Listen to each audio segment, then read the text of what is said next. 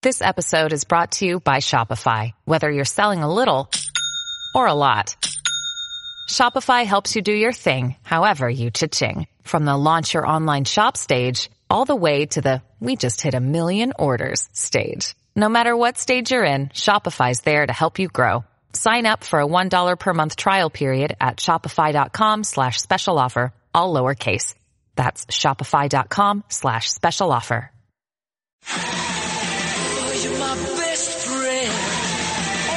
This is Sid and Friends in the morning. From my friends. 77 WABC.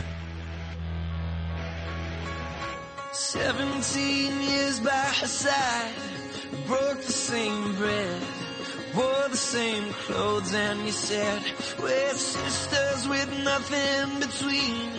If one of us falls, the other will soon be following.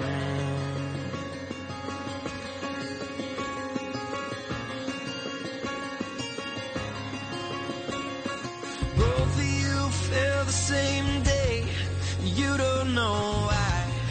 One of you never woke up and you lay your body down on the floor. You're desperate to hear footsteps again, this house is on fire. We need to go.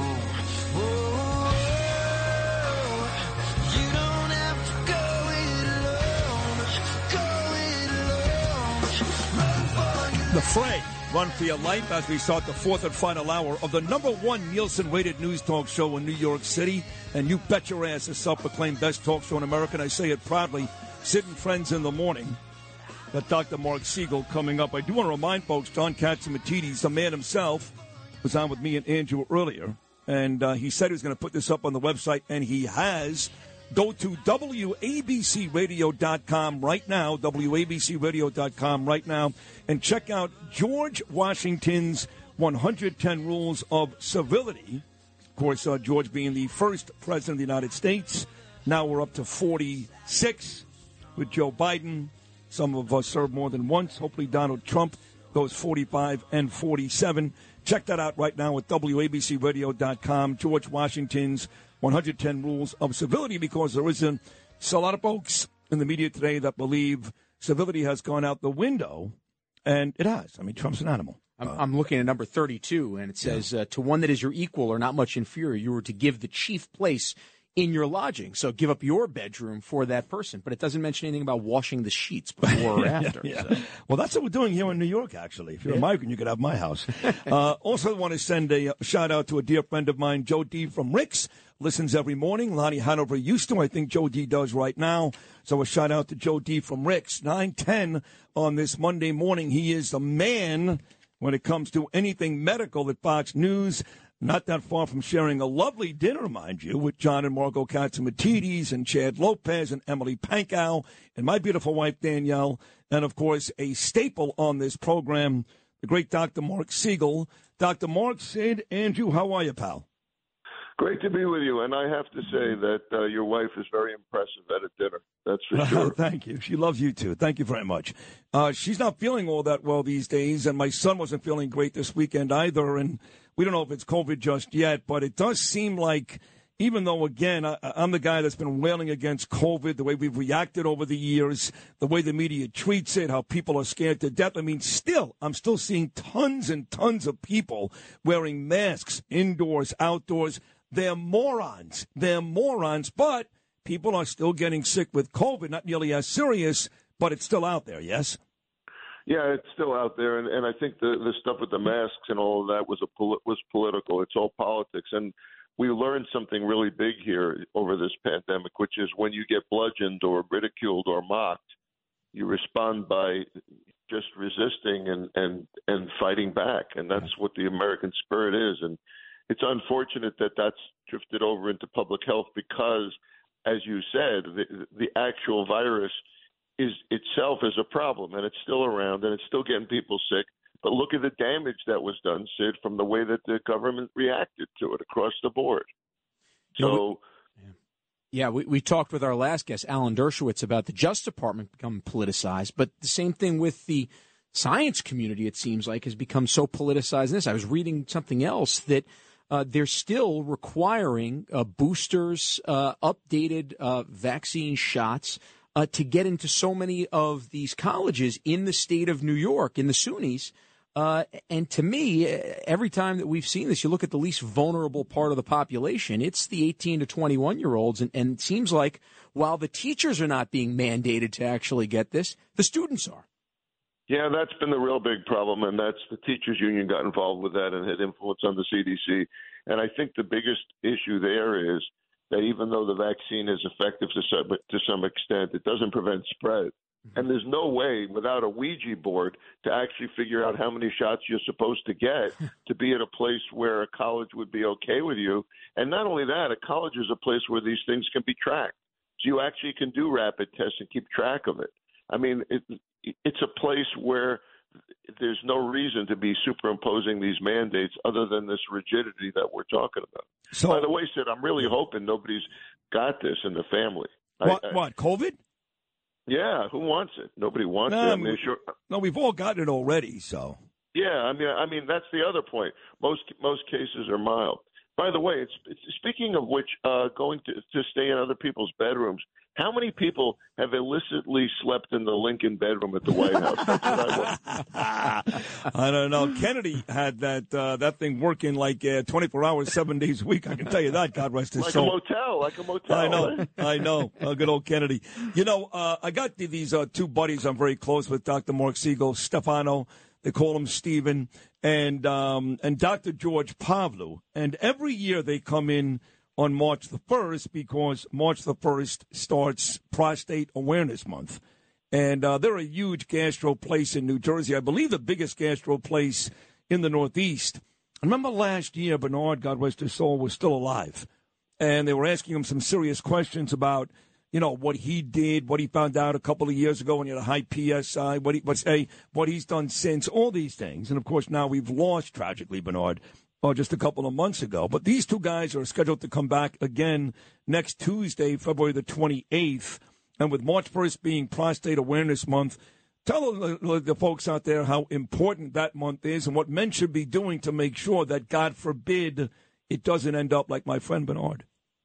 And by the way, you already said the most important thing, which is you should have your PSA checked uh, over the age of 45 and get seen by your doctor. You know, that's another example of the government screwing up because the U.S. Preventive Services Task Force doesn't recommend that. I scratched my head and said, "Here's a guideline: don't get this test that I could, you know, because people then automatically go to biopsies. But that, I'm a I'm a doctor with a brain, so I say, well, I'm going to use the test to figure out, you know, what exactly to do next. And as as you know, Andrew's father famously had this mm-hmm. and, and beat it and, and God, God rest his soul to Bernard, a wonderful, wonderful human being. But you actually can beat this with early intervention. Well, what's the rationale behind not recommending that? Just playing the devil's advocate. What's the rationale there? It's what's it's what's wrong with guidelines and with government in general involvement in healthcare. The rationale is they looked at the statistics of doctors who had that number and biopsied and didn't change the outcome. But they didn't look at whether those doctors had a brain or not. Yeah. So for me, it's a tool to use to decide what to do. Sometimes I follow the trend. Sometimes I say go see a urologist. Sometimes I say it's falsely elevated from something else. But I got a brain, and that's what it's there for. I need the number. I was thinking about you on Super Bowl Sunday, Dr. Marc Siegel. I was watching the pregame coverage of the game, you know, and um, so uh, uh, Menefee, Curt Menefee, he's a studio host for Fox. You know, James Brown does CBS, Curt does Fox. And they're talking about this kid, Hamlin from the Bills, who, who is a lovely kid, a lovely kid, and very, very bright. And somewhere down the road should really do something big with the NFL outside of playing. But not once, but twice, twice, he referred to Hamlin's incident as tragic. And I would say, being that Hamlin was at the Super Bowl is completely okay, and in fact is talking about returning to the football field, that short of death, there was nothing tragic about what happened to Hamlin, but yet they continue to use that narrative. Did you hear that? Yeah, and I didn't like it. And by the way, I interviewed Leslie Bisson, who's the Buffalo Bills team physician, about this whole thing, and he was in that ceremony at the beginning of the Super Bowl, deeply moved. He likes Hamlin a lot as a character. He's kind of like a a very upbeat Sid Rosenberg type of character, and you know, and he's he's very optimistic, and all of them think this this was probably commotio cordis, where he just got hit in the wrong time in the cardiac cycle, and that he is going to return to football. Thom Mayer, the, the medical doctor, or the medical director of the uh, the NFL Players Association, says he's going to return to football. That's not tragic. It may be inspiring, but Right. it's not tragic. Exactly. And the story, Yep. the story is about about all the doctors and and uh, support personnel on the sidelines. And I'll tell you something that Bisson told me that you're going to love, Sid. He said the most important person on the field that day was the equipment manager who got his shoulder pads and helmet off True. in record time Yep. so that he could be treated. That is true. Uh, my friend John Bayabar says, "Man, this guy Dr. Marc Siegel is the best in the business." I'll tell you what's tragic is the Texas Rangers gave Jacob Degrom 180 million dollars. He's already hurt. well, we knew that. You you predicted that. I did. You predicted. I did. I said you know? that's that's why bringing in Justin Verlander, even just two years removed from Tommy John and nearly 40 years old, you win because Degrom never pitches. What's up with his arm? Well, I think it has something to do with how he throws. He throws about 100 miles an hour. I, I've told you on the show before. Look at how Tom Seaver threw with his legs. Degrom throws with his arm, so the physics is off there. I mean, you and I should be out there diagnosing and telling these people what to do. It's a tragedy because Degrom is a great pitcher, but he doesn't throw in a way that that re- that leaves relieves the pressure on his arm. And we've seen other athletes do the same thing. I mean, we all agree, of course, that uh, Tiger Woods is the third best golfer of all time behind Jack Nicklaus and Andrew Giuliani. but certainly, when you watch that vicious swing from Tiger Woods, there was no way in a million years at some point he wasn't going to have a bad back. There was just no way. I still don't understand how he came back from that. By the way, the the, the physics of that is very difficult because the torsion that you put on the back during a golf swing is is huge. The fact that he came back, but I agree with you. I, I think that he he didn't have the kind of swing that you would expect longe- longevity from. The way that the way that Seaver did, the way that Nolan Ryan did, the way that Degrom does not. Yeah. Well, with Tiger, I mean, same thing. That swing was so violent. He would talk about almost hyperextending his left knee every single time. Now you hear actually what it took for him to get prepared from this. He actually, the way he sells it is he was taking ice baths actually throughout the night before every single tournament round and having to then reactivate his muscle. So it sounds like his preparation process, his cool down and then preparation process is at least a three or four hour process after and before each round at this point. Yeah, I believe that. I hope it's guided by some physician, or we're going to hear. hear I doubt that. No, I doubt that. You- you- you- Yeah, that- it's more likely a porn star. Uh, listen, on the way out, yeah, with Tiger, uh, yeah. Maybe a waitress, Uh, uh, Rachel, you could tell. Uh, it is the today is of course uh, President's Day. Happy President's Day.